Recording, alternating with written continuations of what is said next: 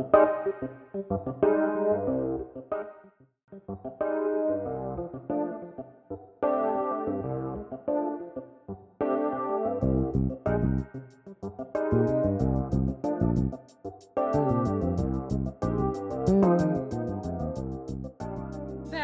allihopa till, eh, till den här dagen som kommer att handla om eh, samtalets och lyssnandets betydelse för det psykiska måendet. Och jag ska börja med att säga att vi är ju faktiskt här idag eh, för att vi ska tillsammans fira allt fantastiskt som vi har gjort hittills och allt vi gör fortfarande som ni alla är liksom delaktiga i på ett eller annat sätt, oavsett om man sitter i styrelsen eller referensgruppen eller samtalsstödjare eller så. Så vi skapar tillsammans, alla vi här, möjligheten att samtala om de stora frågorna. Om livet i stort och smått. Och att vi ser och bekräftar våra medmänniskor.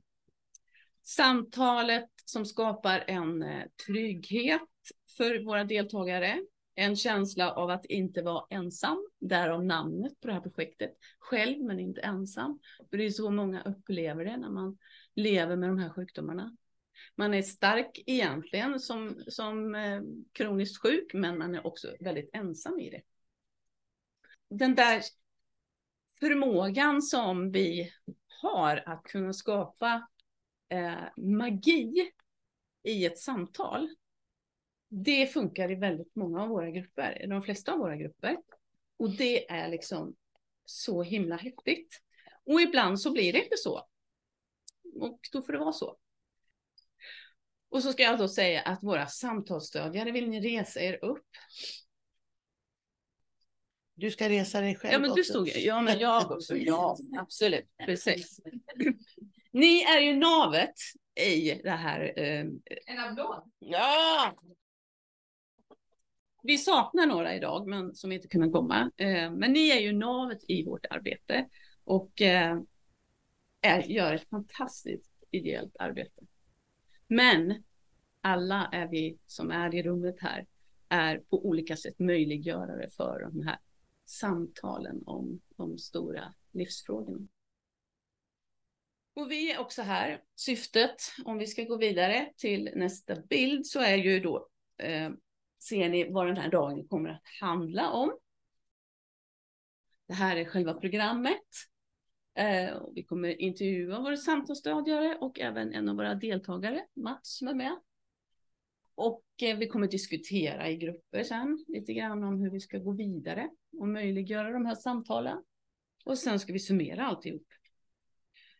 Vi är här för att vi ska hitta vägar att, eh, och inspiration att kunna fortsätta möjliggöra eh, samtalen. Och en som delar de här erfarenheterna, det är du Stina Ja och som är med oss. Och eh, du har inspirerat mig i många, många år. Och nu ska vi bara få höra en liten snutt av en av dina fantastiska låtar. Åh. Undrar vilken? Jag tror du vet.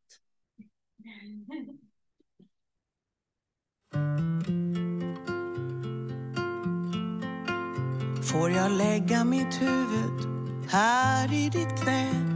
Kan jag gråta till gråten tar slut?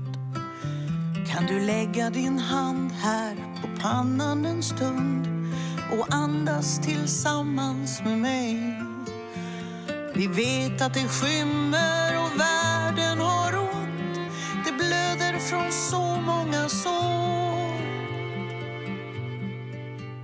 Får jag lägga mitt huvud här i ditt knä? Håller du mig och förstår? Ja, jag kan inte höra den själv faktiskt. För Mm. att, det, att jag skrev den texten var ju... Um, alltså det, det fanns en sån smärta i hela samhället ett tag. Och det har ju bara eskalerat. Eh, och jag ville verkligen skriva något så enkelt och rakt. Alltså verkligen bara som en visa om det enklaste som vi människor har att göra för varandra. Att liksom stanna upp och lyssna. Eh, och kanske också bara vara tysta tillsammans eller ja, bara stanna upp med varandra. Och varför jag började gråta det är för att eh, jag gjorde en liten video som hör till där jag bad mina Instagram-följare. Några skickade in klipp på hur det såg ut för dem med den här trösten och många levde i karantän under covid och var ensamma. Och det var en som skrev, men jag har, jag lever ensam, jag har ingen. Nej. Jag har bara min katt. Och hon är med i, hen är med i, i, i videon och klappar sin katt. Alltså, och, farsan som sen dog av covid, jag skrev till honom också, så här, kan inte du göra ett klipp? Så um, det är liksom hans sista film Mhm. Eh. Mm. medverkan och det är där får man se honom eh, lägga sitt huvud i sin hustrus knä Mm. Eh, med sitt gamla trötta huvud med sin hörapparat och ja, så det, när jag hör låten så, så kommer alla de här bilderna på människor som tröstar varandra och farsan och sådär. Mm. Så det, ja, det är Niklas Strömstedt som har tonsatt den. Ja.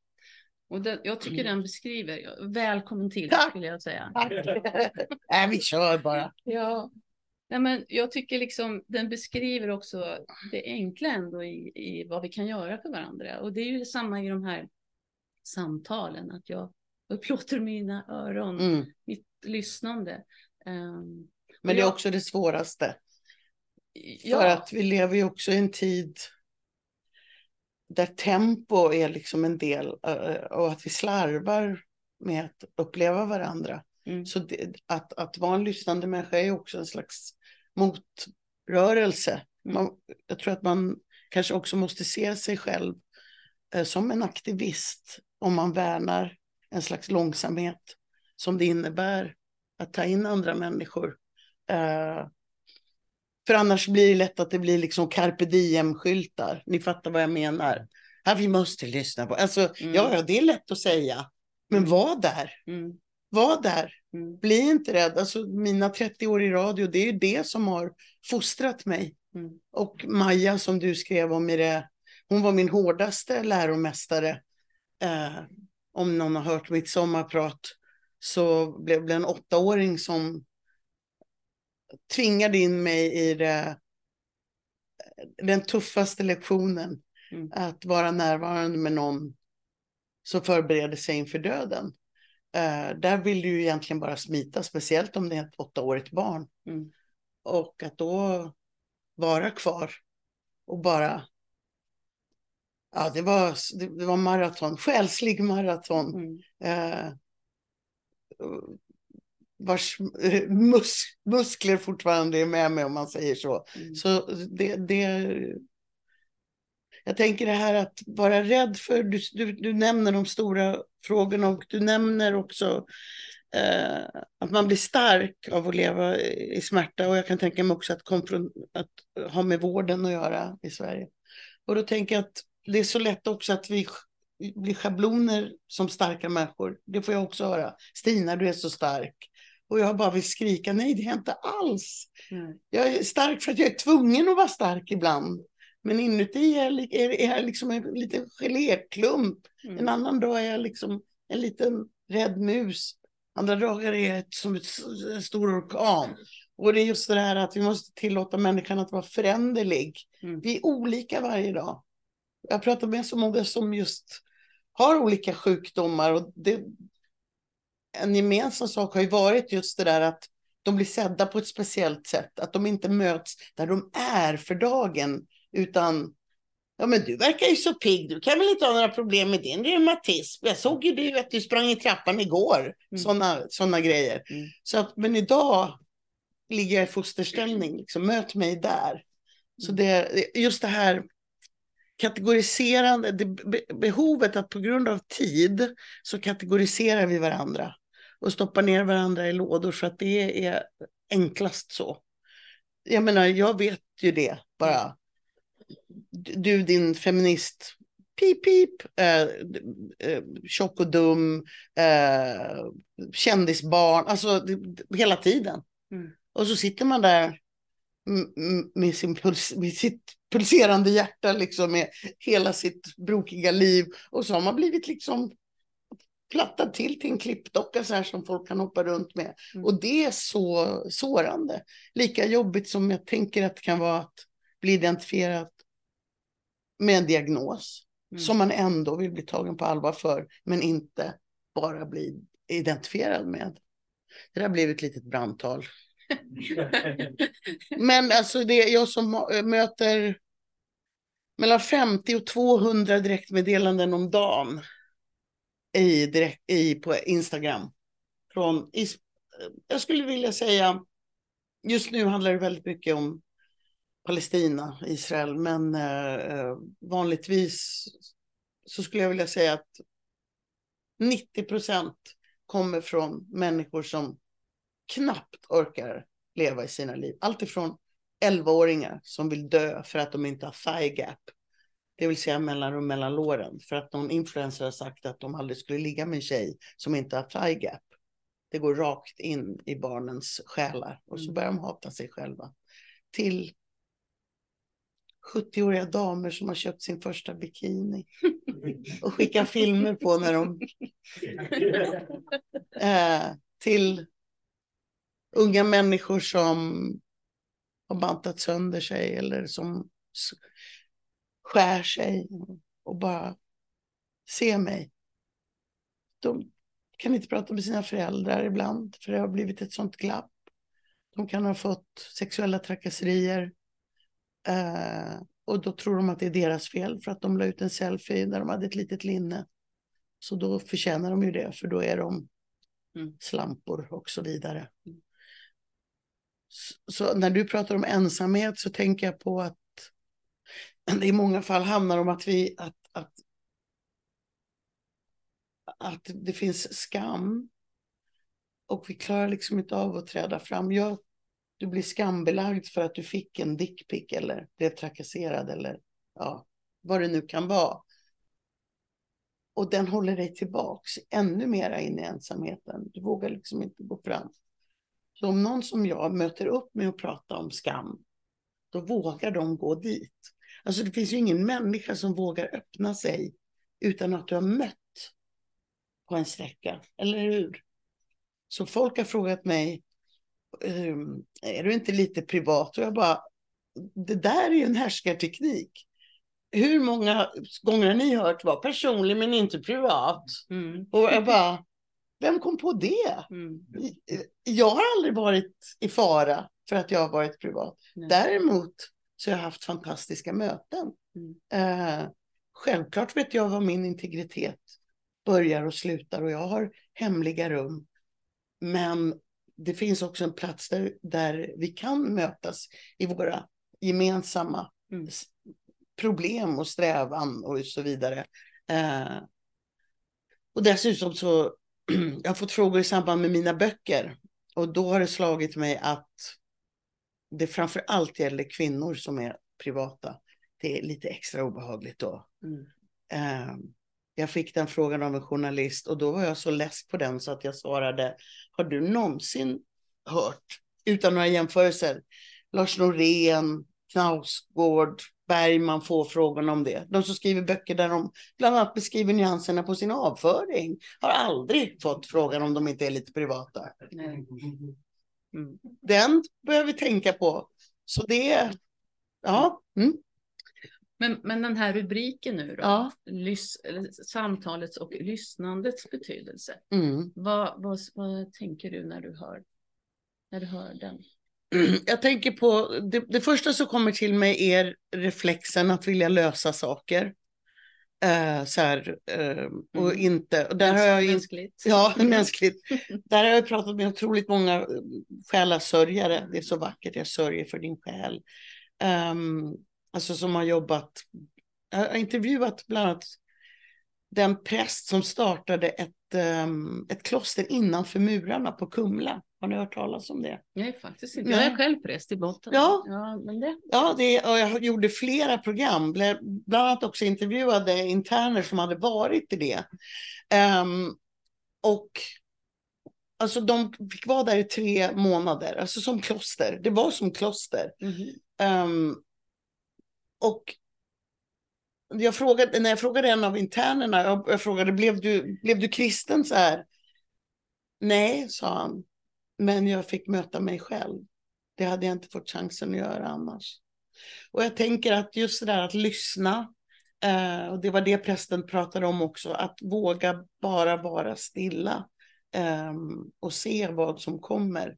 Och det är ju liksom emot hela ens natur ibland. Man bara vill, vill möta upp.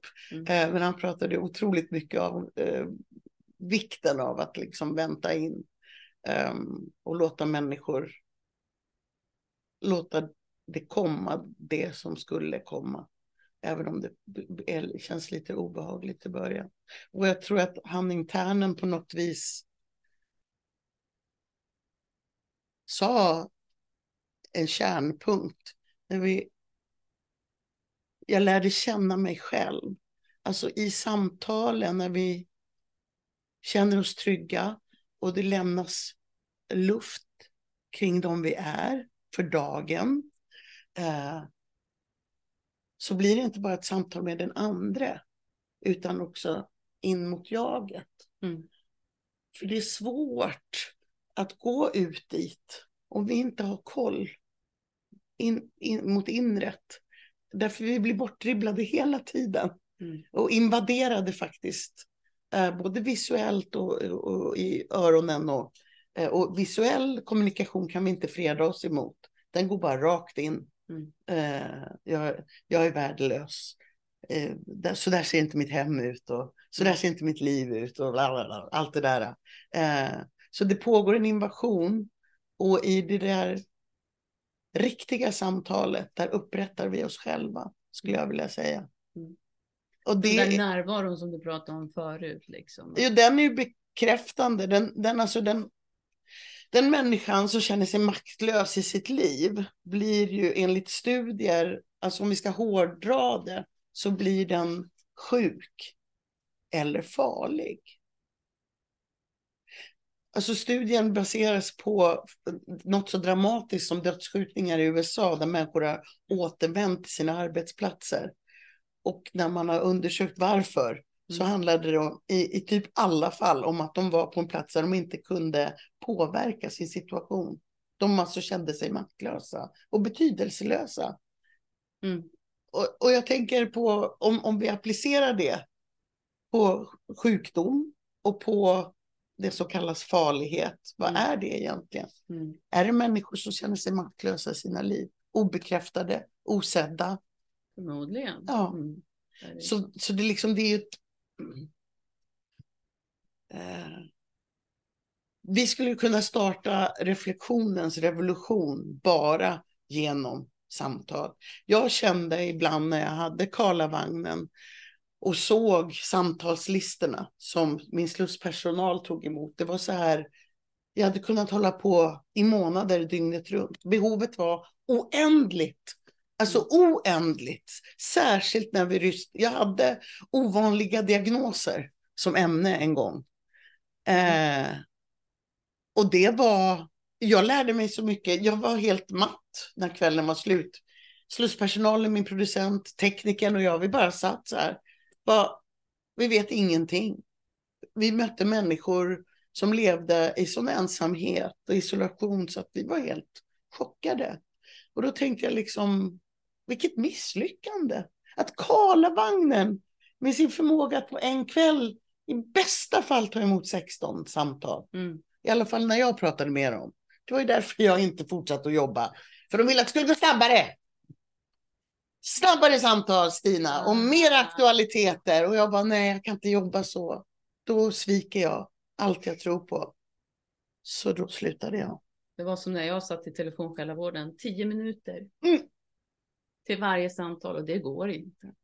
Då, Nej. då hinner man liksom inte ens Nej, bekräfta. Nej. Man hinner inte lyssna in, man hinner inte få en uppfattning. nej, Och det är ju jätteviktigt. jag vet.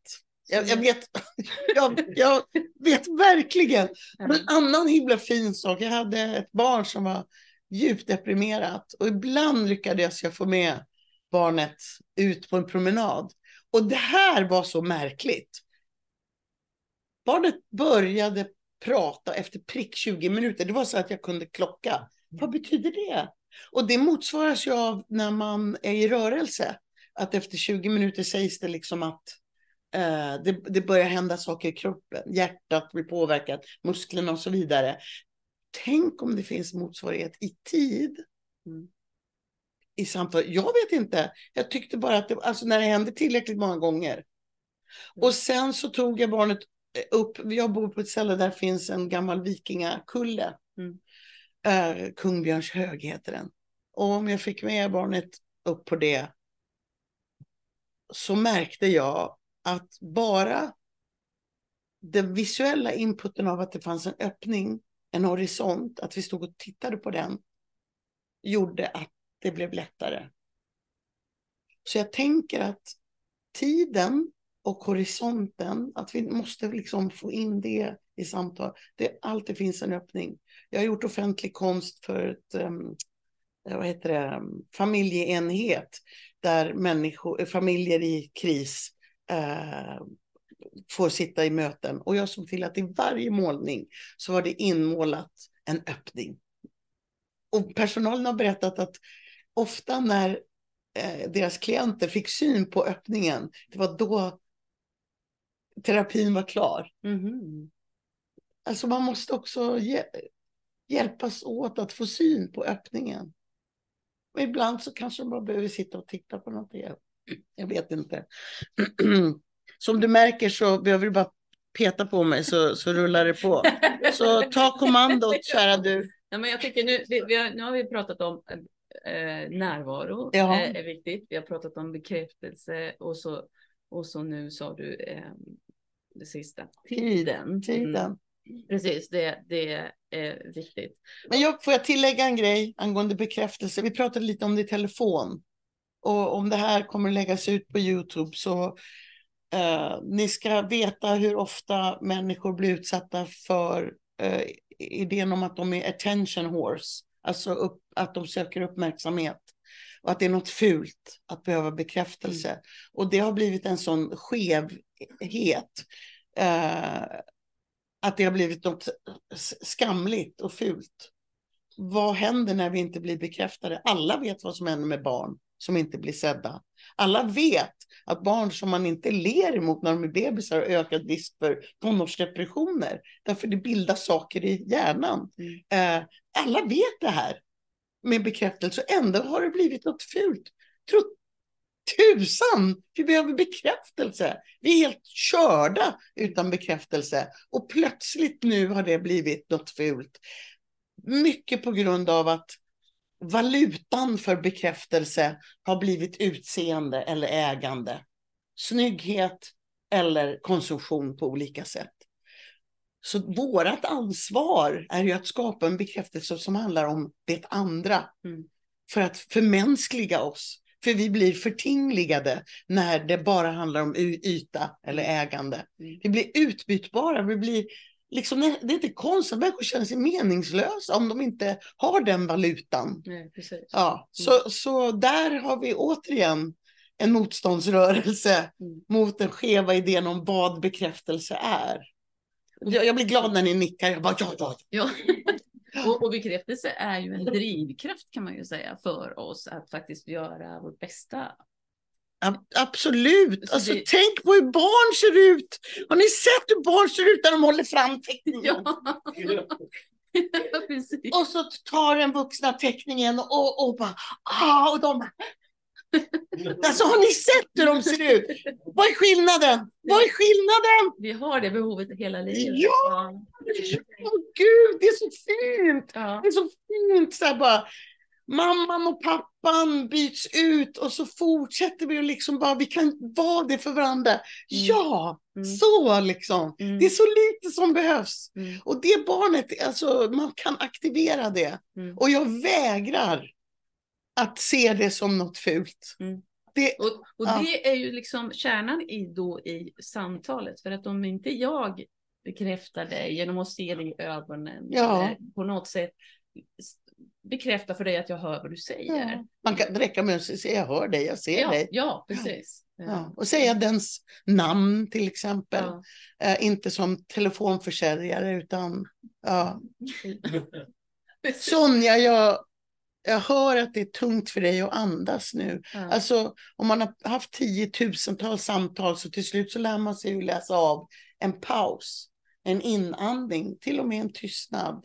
Och, och liksom våga höra den. Mm. Nu blev det tyst. Vad händer i dig? Mm. Så, alltså bädda sängen så vi kan vara där trygga. Liksom. Mm. Nu blev det snuskigt, det var inte så jag menade. Bädda, bädda rummet. Mm. Mjukt och tryggt. ja, precis. Men du, om vi, ska, om vi ska komma in på det här med ditt sommarprat då 2019 som handlar om din resa med, med Maja som var åtta år när hon dog Mm. i cancer. Mm. Eh, det är ju en oerhört stark berättelse. Jag har lyssnat på den flera gånger och jag gråter varje gång. Ja, Det, det är jag med. berörande. Men du sammanfattar i slutet av programmet vad Maja har lärt dig med tre uppmaningar. Vänta in, vara kvar och lyssna. Vill Mm. du utveckla det Oj. lite kort? Ja, jag tänker, eh, nu var det ett tag, det dröjde ganska länge innan jag lyssnade om på det för att det var alltså, jag jobbade med det så länge, det handlade liksom om sekunder till slut. Vi satt och klippte sekunder. Det var så att få en sån vid berättelse till det formatet som ändå ett sommarprat är, eh, var ett otroligt arbete. Så det, du anar inte, det är klippt på sekunden, varenda ord. Mm. Eh, Jag gjorde om det två gånger för att det var liksom, nej, det är 20 sekunder för långt här. Kap, gick in i låtar och kapade så här. Här kan vi ta lite, uh, så. Mm. För det måste vara en viss procent. Eh, vänta in sa du. Jag tänker, ehm, där tänker man kanske på att det handlade om att vänta in den andra. Men det handlade för mig väldigt mycket om att vänta in mig själv. Mina rädslor. eh, min reflex som handlade om att eh, fly. För jag visste, jag förstod is, eh, första gången vi talade i telefon där hon ringer upp mig. eh, för att hon var rädd för att hon skulle byta sida på Portakarten heter det väl. Um, vid det samtalet förstod jag lite grann av vad jag hade att göra med. Och jag förstod att det här skulle kräva sin kvinna. Eh, utan att jag ens formulerade mig kring det. Men om du har en åttaårings röst i örat som säger jag skulle bli förvånad om jag lever till nio år. Alltså med sin ljusa barnaröst. Jag menar, Mm. ja, så det var nog hon som väntade in mig. Det var inte jag som väntade in någonting. Hon, var längre, längre Ja, fram. hon var liksom, i- stört klar. Hon hade ju framförallt hade hon liksom headhuntat mig. Hon hade ju bara, den där, den där tar jag. För när jag frågade henne på slutet, för min, hon ville att jag skulle skriva en bok. Bland annat ville hon att det skulle bli en bok för att hon var upprörd över att vården inte lyssnade på ett barn. Eh, De, hon, hon sa det, "Varför- de lyssnar inte på mig bara för att jag är ett barn. Um, förlorade jag mig, för nu var jag plötsligt hos henne. Hon var längre fram helt enkelt. Mm. Eh, Det var det hon ville, just det. Ja, eh, hon ville att jag skulle skriva en bok och så gick det 12 år och, och, och ehm, min förläggare till min första bok, han liksom, när ska du göra boken om Maja? Och så kom frågan om sommarprat och så tänkte jag, här kan berättelsen komma ut. Det kanske blir en bok i alla fall. Och då pratade jag med, med Maja eh, om bok. Och då så frågade jag henne, ehm, folk kommer undra varför du valde mig. Var, var, varför blev det just jag? Och då sa hon, hade det inte blivit du så hade det inte blivit någon. Det fanns ingen annan. För hon hade lyssnat på Karlavagnen. Hon var en trogen åtta bast, ni fattar. Trog, hon brukade ju alltså skriva och ringa in. Hon kallade sig alltid Sixten. Så jag har ju läst upp rätt mycket från Sixten under de där månaderna och det var liksom en liten hemlig grej. Djupa, djupa resonemang. Tack så mycket Sixten för det. Och då satt hon på sitt håll och, och, och njöt av att jag hade läst upp hennes mejl. Um, ehm, det var att vänta in. Det var jag som behövde um, passa, passera genom mina tillkortakommanden som jag också pratar om. Mina skamkänslor inför att inte ha kunnat vara närvarande i samtal när min syster dog. Och det... Ibland tänker jag att vi har ett visst antal lektioner som vi måste fixa under vår livstid. Och, och Maja såg till att jag klarade min. Där, därför jag svek verkligen. Och jag är förlåten för länge sedan. Mm. Uh, men... Uh, men hon såg ju potentialen i dig. Eh, exakt. Annars hade hon inte valt dig. Absolut, hon såg potentialen och hon väntade in mig och sen blev jag adlad. Jag nämner ju det att, att jag blev adlad eh, av denna människa som är så otroligt eh, närvarande. Inte bara i mitt liv utan hon, hon snackade ju också med min slusspersonal och min producent och spelade schack med Pia, en av mina slusstjejer. Så när, när Maja var lite sotis för att jag, om jag var upptagen, jag slutade i princip med allt och jobbade bara hemifrån de månader vi fick tillsammans. Men då bara kunde hon säga så nej jag har tid med det, jag spelar schack med Pia nu. ja. Men snacka om att du gav henne tid. Jag gav henne tid. Ja. Var det det? Vad var de tre orden? Det var vara kvar. Vara kvar, ja mm. kära någon. Jo, eh, mina barn, varav ett bodde hemma och var 13 år. Um, det på, har påverkat dem otroligt djupt. För hon, från det vi gick upp till typ på kvällen var hon med över Skype. Vi kunde höra henne liksom vissla och medan vi åt. Eh, bara, du går jag och badar. Så bara, jag följde med in när hon badade och bara skulle ta en sekundmätare hur länge hon kunde hålla andan. Det var så här. När jag kom hem, hon var familjemedlem ja. Och, och, jag hörde till och med när hennes, hon hade ett larm på sig när hon fick andningsuppehåll och sånt där. Så, och då kom ju hennes föräldrar inspringande. Hon, hade, hon var väldigt bestämd hur saker och ting skulle vara. Ibland när jag kom hem efter att ha varit, ham, varit och handlat eller så, så kunde min son stå framför datorn, Skype, och spela gitarr för henne. Och, och så liksom när han var klar så snackade de lite och så Eh, så kunde hon säga, säga efteråt att han borde använda ett barréackord på det där. Alltså jag, jag, förstår inte vad det här var för en människa.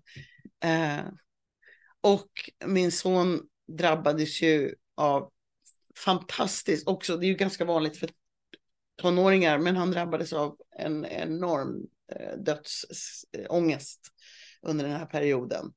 Eh, på grund av att han liksom inte förstod hur en åttaåring skulle dö. För hon pratade ju verkligen helt öppet om det. Mm, mm. Uh, så det var ju mycket att bearbeta för en 13-åring. Mm. Och um, en natt så vaknade han, denna fjunmusche kille och bara ropade uh, Maja och liksom vi sprang in till honom och så vidare. Eh, och på morgonen när jag pratade med Maja så, så berättade jag om det och då så fnittrade hon och sa, men jag var hos honom i natt. Mm. Mm. Eh, och efter det hade han inte dödsångest. Så mm. vad som hände där har jag ingen aning om. Vara kvar. Ja, jag förstod. Det, det, fanns inte en, det fanns verkligen inte en chans att jag inte skulle vara där. Alltså det, är något, det var något betvingande. Och jag tänker att vi, vi möttes aldrig, aldrig fysiskt, för hon vägrade det. Mm. Hon sa då förvandlas du till en av de andra. Och hon, i hennes avskedsbrev så skrev hon också det. Jag hoppas att du kommer förstå en dag. Eh, och idag har jag förstått det. Men det gjorde ju fysiskt ont liksom mm. att inte få krama henne. Men faktum är att att vi aldrig möttes fysiskt. Alltså, jag är en enormt moderlig person och, och dessutom väldigt fysisk. Att träffa den, den där 19 kilos lilla människan hade ju gjort mig till moden, om man säger så. Nu kunde jag vara det hon behövde. Eh, eh, en samtalspartner och en... eh, Hon kallade mig, innan vi gifte oss då, så kallade hon mig sin dö- dödspolare. Eh, eh, och det var ju det som var liksom överenskommelsen. Hon behövde ha någon att förbereda sig inför döden med. Och ehm, det kan man kanske inte begära av sin familj. Jag, om det hade varit mitt barn hade jag nog varit exakt som Majas föräldrar. Och nu kunde jag vara något annat. Eh, Så jag jobbade hemifrån, jag tog illustrationsuppdrag. Jag gjorde en utställning som bara bestod, för jag skulle ha en utställning me- medan de här månaderna med Maja pågick. Och då såg jag till att göra den på eh, plexiskivor i det här formatet som jag liksom kunde sitta i handen och måla hemma. För, för det, den digitala världen var inte så utvecklad då, 2007. Nej, just Ehm, så jag var hemma i nästan fyra månader. Mm. Och det har jag... Ja, det kan vara något av det viktigaste jag har gjort i mitt liv. det. Mm. Det måste få stanna av. Allt handlar inte om ekonomi eller alltså. Den dagen jag ska flyga så, så kommer det här vara liksom bland annat mina vingar. Mm. Så tänker jag. Mm. Iklädd baddräkt med... Baddräkt. När, eh, när Maja hade dött så, så såg jag på Skype att hon hade bytt efternamn. Jag, jag har lovat att inte säga hennes efternamn, men då var det Maja mm, mm, mm, Volter. Och sen stod det Tack Stina för vingarna. Och jag har klurat på det där. Vad menar hon med Tack Stina för vingarna? Och jag tänker att det var just att hon var sedd. Mm. Exakt där hon behövde. Hon behövde ju liksom verkligen faktiskt. Vi satt ju och googlade om alltså likstillhet. Alltså, det fanns ingenting som hon inte ville gå igenom. Rubbet. Mm. Hon ville att jag skulle teckna hennes olika åldrar. Hon skulle se ut som 20-åring och 13-åring. Och... Så i ett parallellt liv så, så ser jag henne åldras hela tiden, för jag har redan tecknat det. Mm. Henne i olika yrkesgrupper och Ja, ja, hur skulle hon se ut som punkare och så här. Ja. Ja. Och om hon skulle fått barn så skulle det hetat Sixten, så då fick vi också rita. Mm. Ja, hon hade ju föräldrar och familj och vård och en, alltså hon hade ju många runt omkring Ja, sig. ja, men, ja, men ja. du som på något sätt som ändå som stod utanför, men hon älskade dig eh, trots att du liksom inte var närstående. Den platsen är kanske för smärtsam att vara vid. Men alltså, jag har fortfarande 5000 olästa mejl från 2019. Och då har jag hunnit läsa dubbelt så många från Mm. människor. Mm. Många inom vården. Som säger att det har förändrat deras sätt att möta människor. Att de har vågat vara kvar. Mm. En av de mejl som har stannat kvar hos mig mest var en som gjorde någon slags AT-tjänst, eller jag är så dålig på sådana grejer, på en palla- palliativ är när man är döende, Mm. ja, onkologisk avdelning. Och han tyckte det var, han skrev verkligen det, äh, han tyckte att det var så jävla deppigt. Ja. Det här var ju så deppigt. Och så hade han lyssnat på eh, sommarpratet om Maja. Och så um, skrev han sina upplevelser och så avslutade han hela brevmejlet med att jag blir kvar.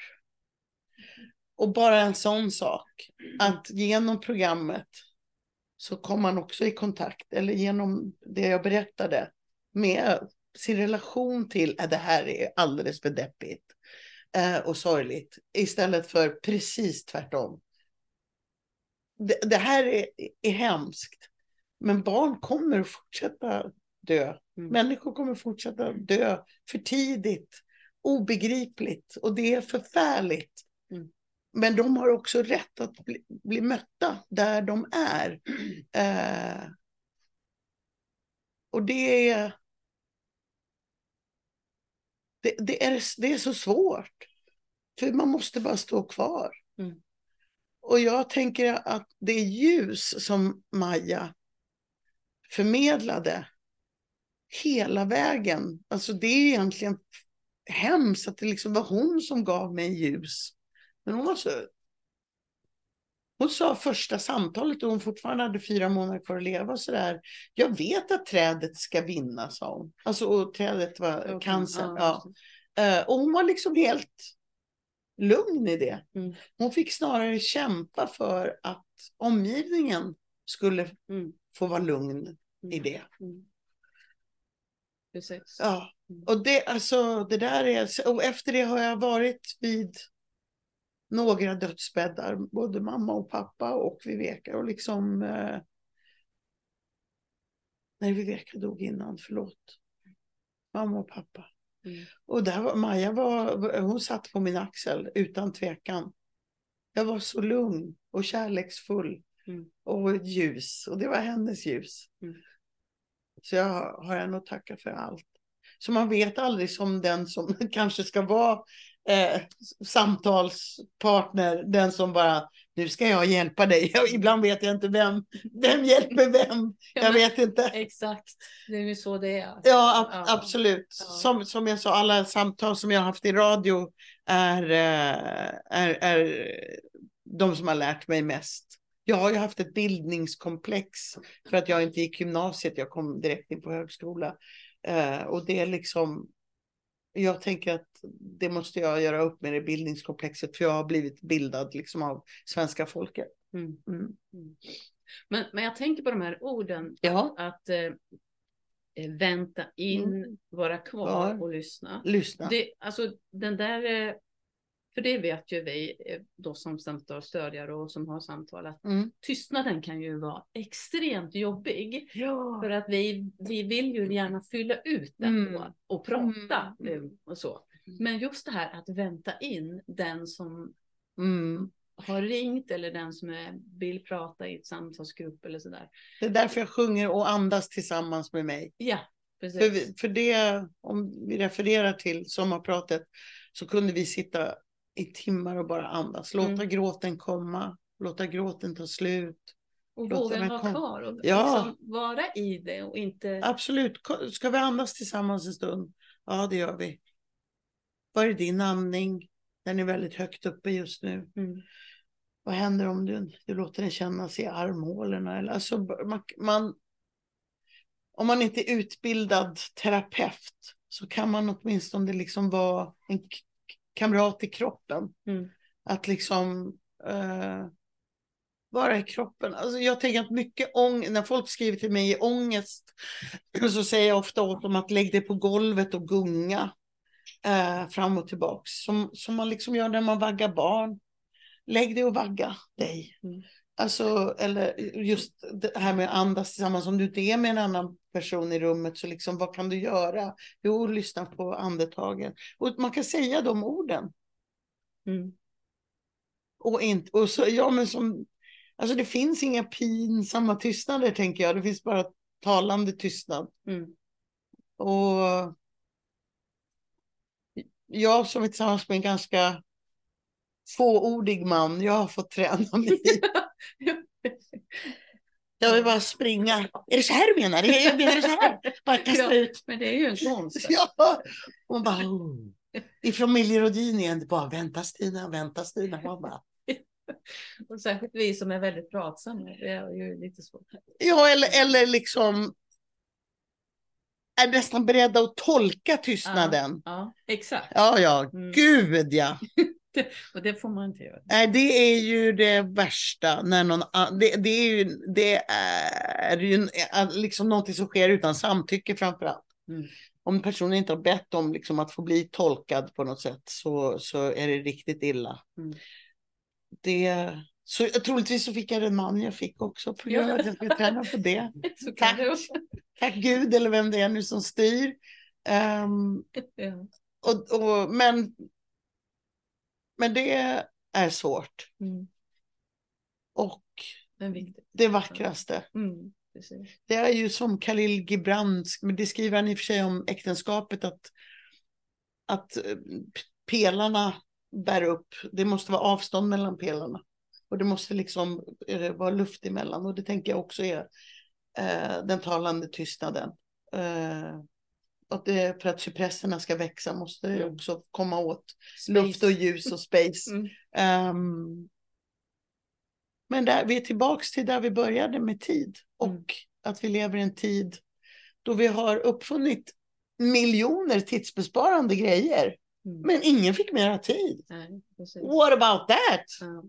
Vad hände? Vi blir stressade liksom bara stå och vänta medan centrifugen blir klar på tvättmaskinen. Man bara... Jag bara vad ska vi göra? Vad, vad hände egentligen? Mm.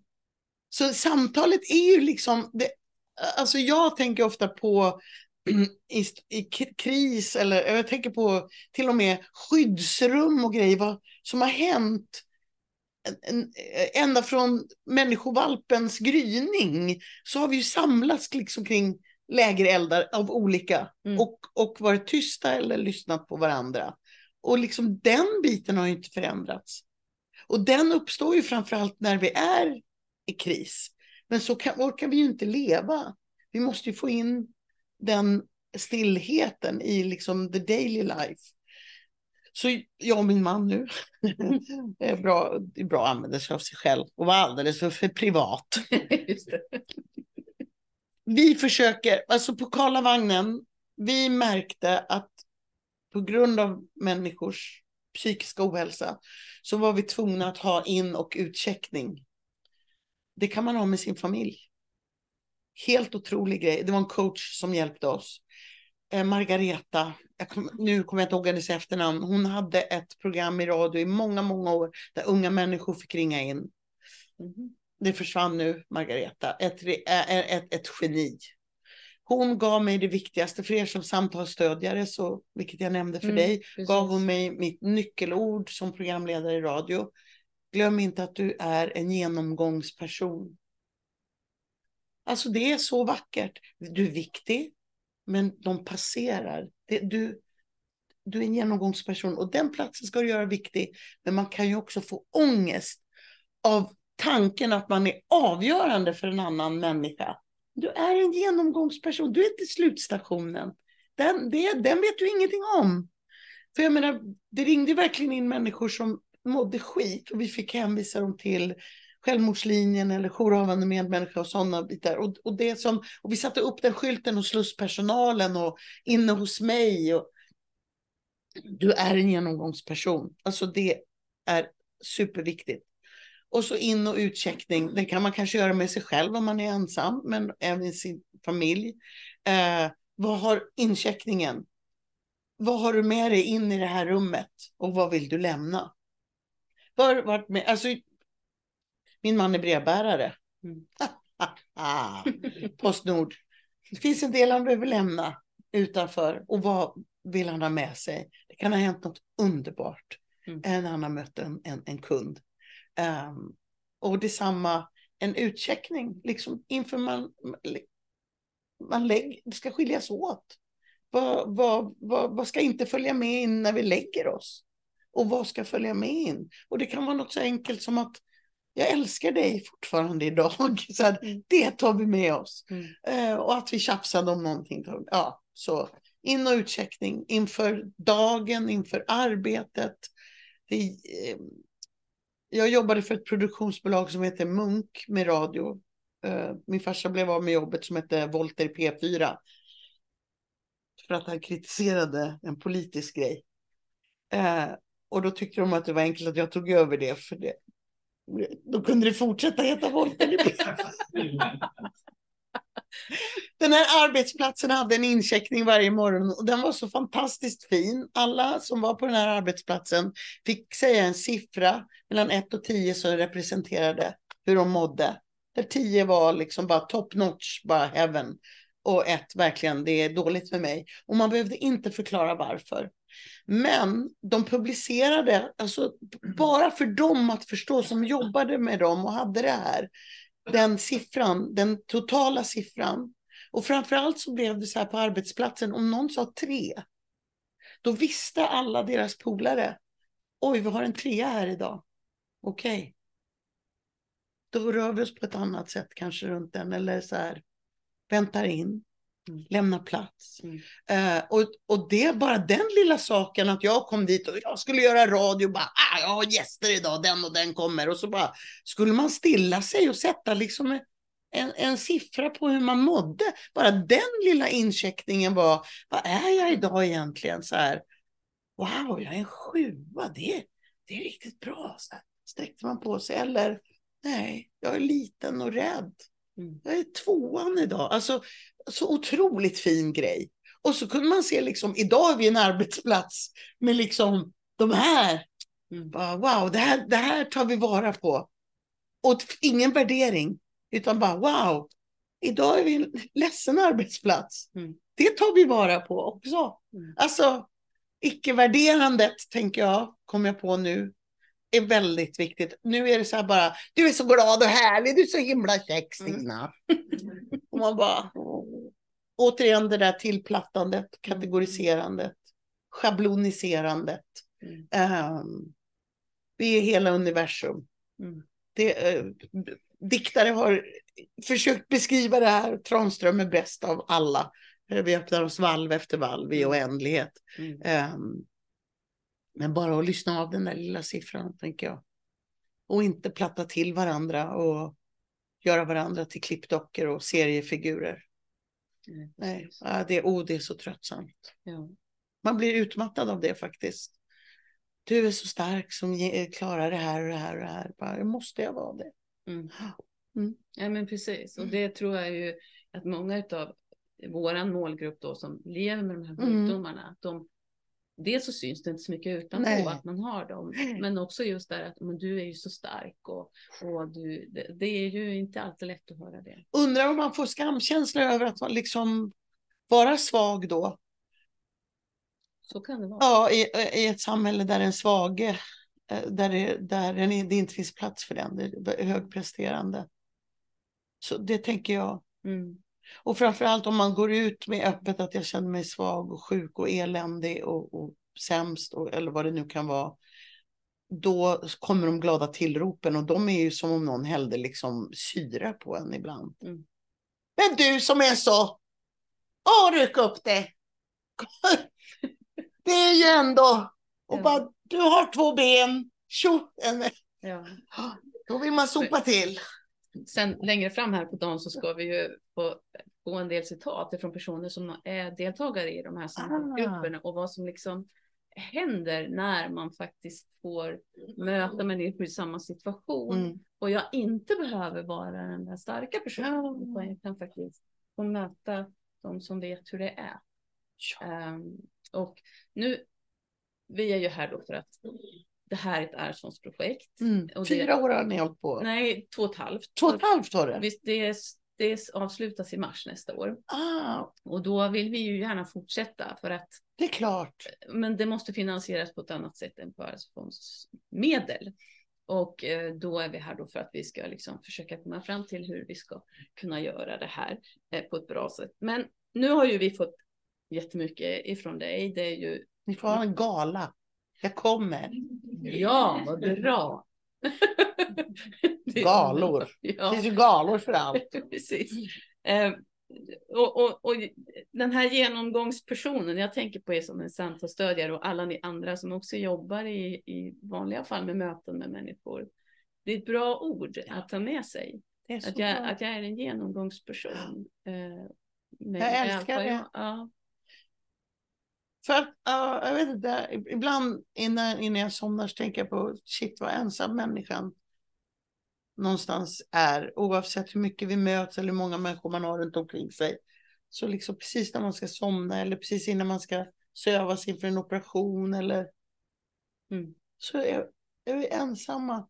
Och då tänker jag att det blir inte så tungt när man tänker på att vi ändå har de här platserna där vi möts Mm. och är sanna inför varandra.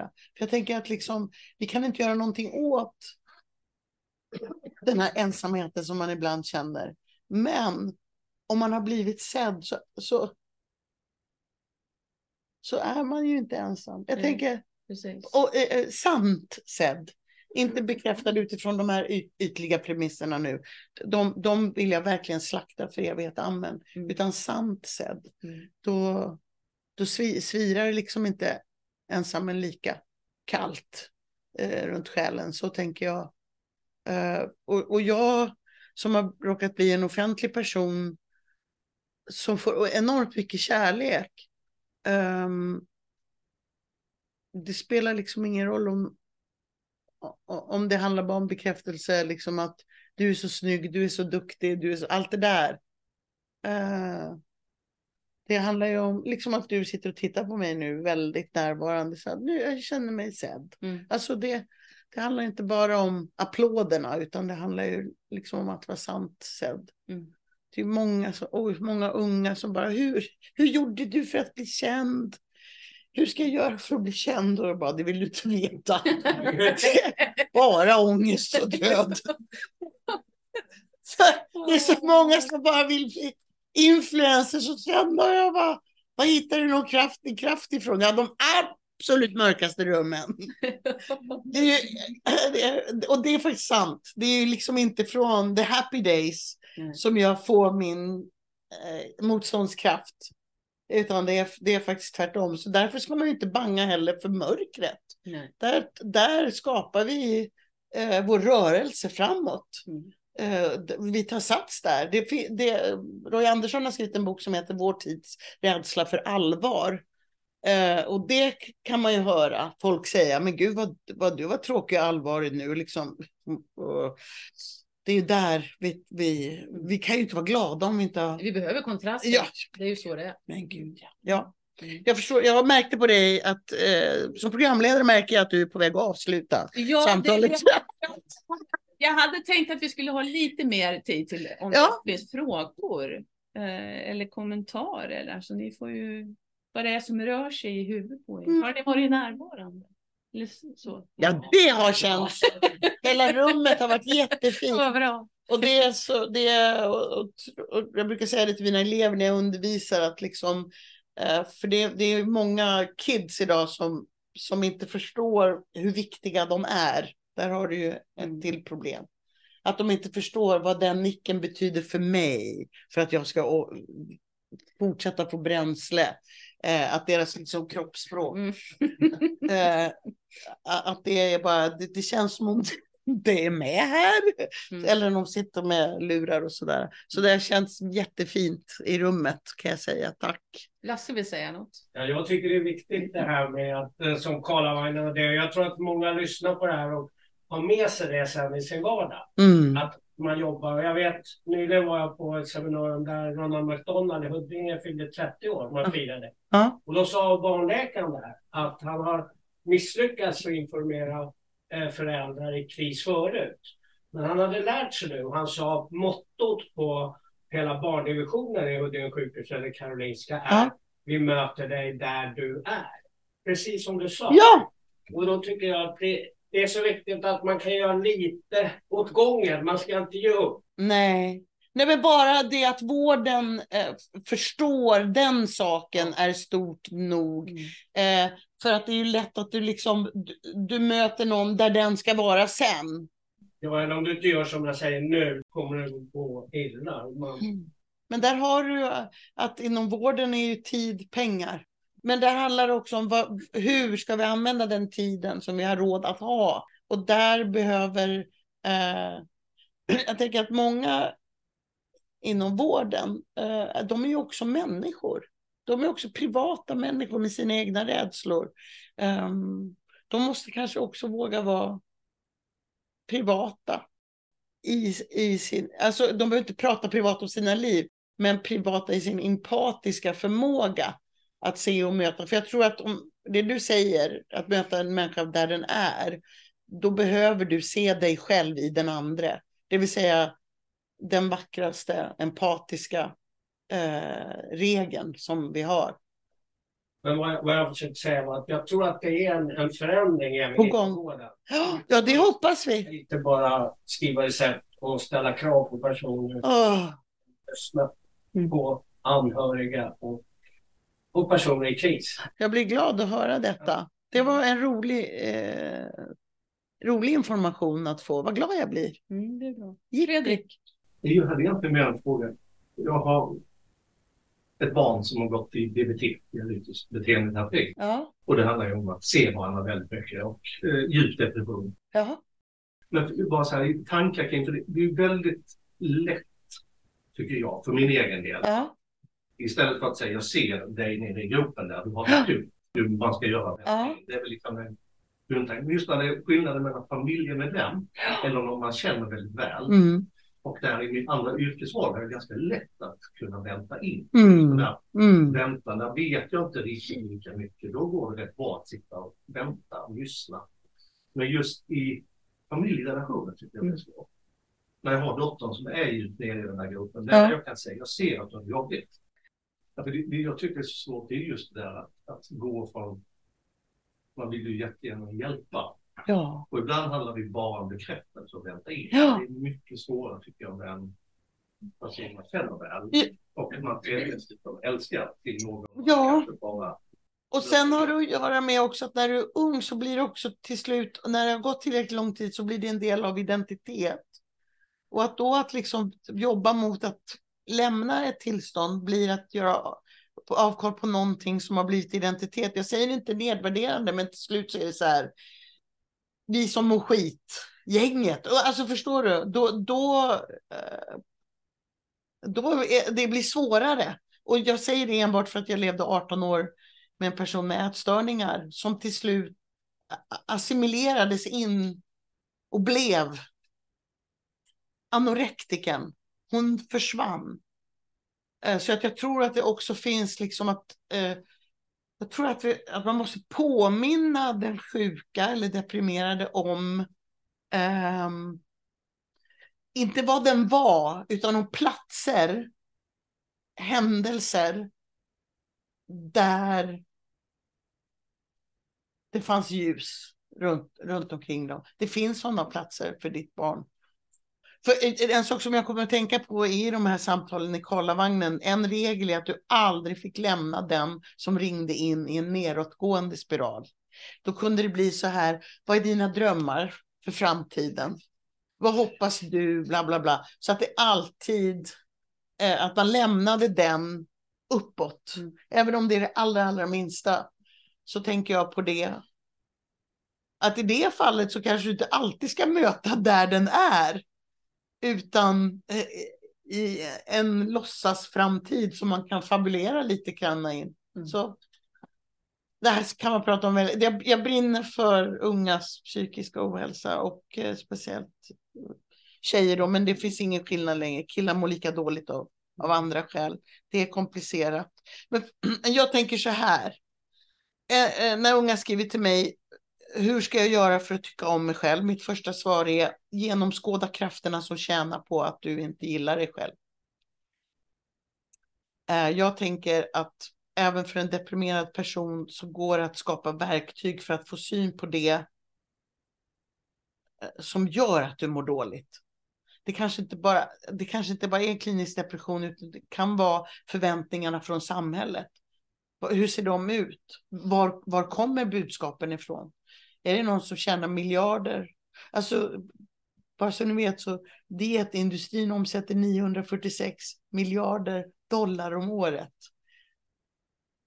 Utom, och skönhetsindustrin lika mycket och några hundra miljarder dollar till. Mm. Det är ganska aggressiva krafter som våra unga människor är utsatta för. Mm. Och, och ett verktyg kan vara, bara så du vet, så är det någon som tjänar på att du mår skit. För då vill man köpa grejer, du vill skära i ditt ansikte, du vill göra grejer. Jag har ingen aning, men man kan börja med att liksom klä av samhällsstrukturer som gör våra barn sjuka utöver att det är jävligt tufft att, att, att vara ung och tonåring i, i den här tillvaron. Mm. Det är också ett samtal som kanske inte behöver vara minerat för dig som förälder. För då är, är ingen av er i fara. Ni kan läsa min första bok och prata om Vi, och då behöv, det finns gratis på bibblan så det handlar inte om att sälja. Men det finns många unga människor. Om hon inte redan har läst den så är det många. Alltså oräkneliga unga tjejer som har läst den. Mm. Och killar också för den delen. Så från 13 år och uppåt som, som eh, har hittat vägar genom den. Så bara, morsan läste den här boken eller farsan läste den här boken och bara, eh, vad tänker du om att hon skrev sådär? Och, och i, i, använda mig som bro Mm. för att prata om något som är för jobbigt för dem att prata om. Det är det många som använt min första bok till. Så att eh, apropå det här att man möter människor med sig själv. Är det därför jag inte är rädd för att prata med unga som mår dåligt? Därför att jag har varit i det rummet. Så som samtalsstödjare så möter du ju med ditt eget liv. Mm. Och, och, och då, då gör du det bra. Mm. Och det är inget farligt. Ja, det var nog mer, eller nej? Nej, Får jag bara, Ja, precis det du sa, där du möter med ditt eget liv. ditt eget liv. Och den frågan när du möter hundra personer om dagen, det är som en sån ström. Ja, Du har inte pratat så mycket nu om gränser och skydda sig själv och lite de här sakerna. ja jag, har in och, jag har in och utcheckning. Ja, men Mm. inte i varje direktmeddelande på Instagram. Ja, då, då kan jag säga så här att jag har bestämt, alltså jag var tvungen att fatta ett beslut, jag skulle förhålla mig till det. Och jag har bestämt att jag avsätter en viss tid. Och så har jag bestämt inför mig själv att det här är mitt volontärarbete. Jag står inte, jag är inte med i Läkare Utan Gränser, jag står inte på stränderna i Lesbos och tar emot, eh, jag sitter inte i någon kvinnojourstelefon, vilket jag skulle kunna tänka mig att göra, utan då har jag bestämt det här, det här var meningen med mig, bland annat. Och jag kan reglera det lite.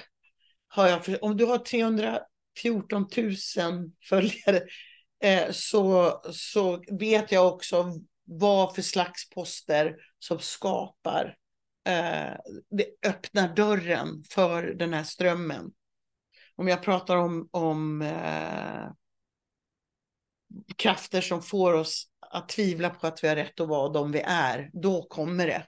Och då är jag i beredskap.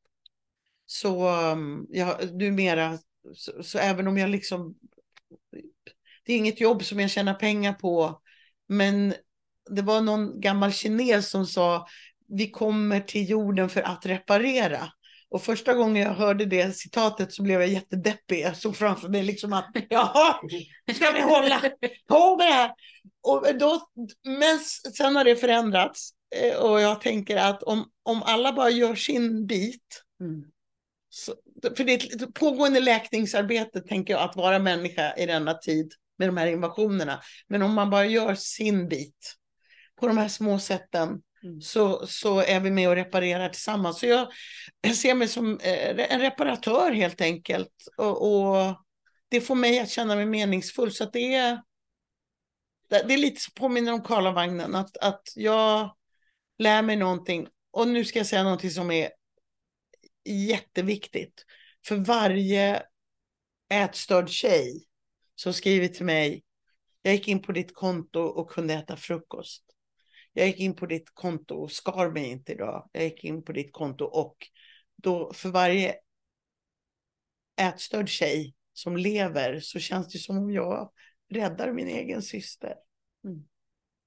Så när jag träffar de här tjejerna på stan som kommer fram så liksom bara tittar jag på dem och säger bara lev, lev säger jag. Mm. Och det är för det är exakt det jag bara snälla lev. Mm. När du har stått liksom vid en 29 kilos kropp och sagt farväl och ser de här plågade tjejerna så är det bara och, och liksom de kan återkomma efter de har blivit friska och så bara det var när du, när du skrek lev, lev. Jag bara ja, jag vill ju leva sådär. Mm. Eh, så det var ju från mitt liv och mitt mörker jag ropar till dem och, och ehm, när jag fick beskedet om att min första bok då används i utbildningen för sjuksköterskor inom folkhälsa, då var det så här, jag gick ut på uteplatsen och bara skrek upp mot himlen och bara ropade till Ylva, liksom bara yes, det blev mening.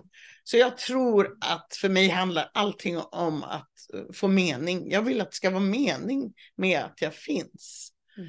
Jag tror att alla människor vill känna meningsfullhet, att de finns. Och, och det är många som tror att de inte är meningsfulla. Och där har vi ett stort problem. Mm. Precis. Ja. Och det gäller att hitta det för då, då vill man leva. Absolut, och så sprider man det vidare. Ja. En sedd människa, det, fan man har gjort eh, experiment på råttor. Groomade råttor groomar sina barn. Alltså, Mm. gosi, gosande råttor får gosande barn som får gosande barn. Alltså, Mm. råttor fattar detta. Ja. Tack, tack, tack Stina för det här samtalet.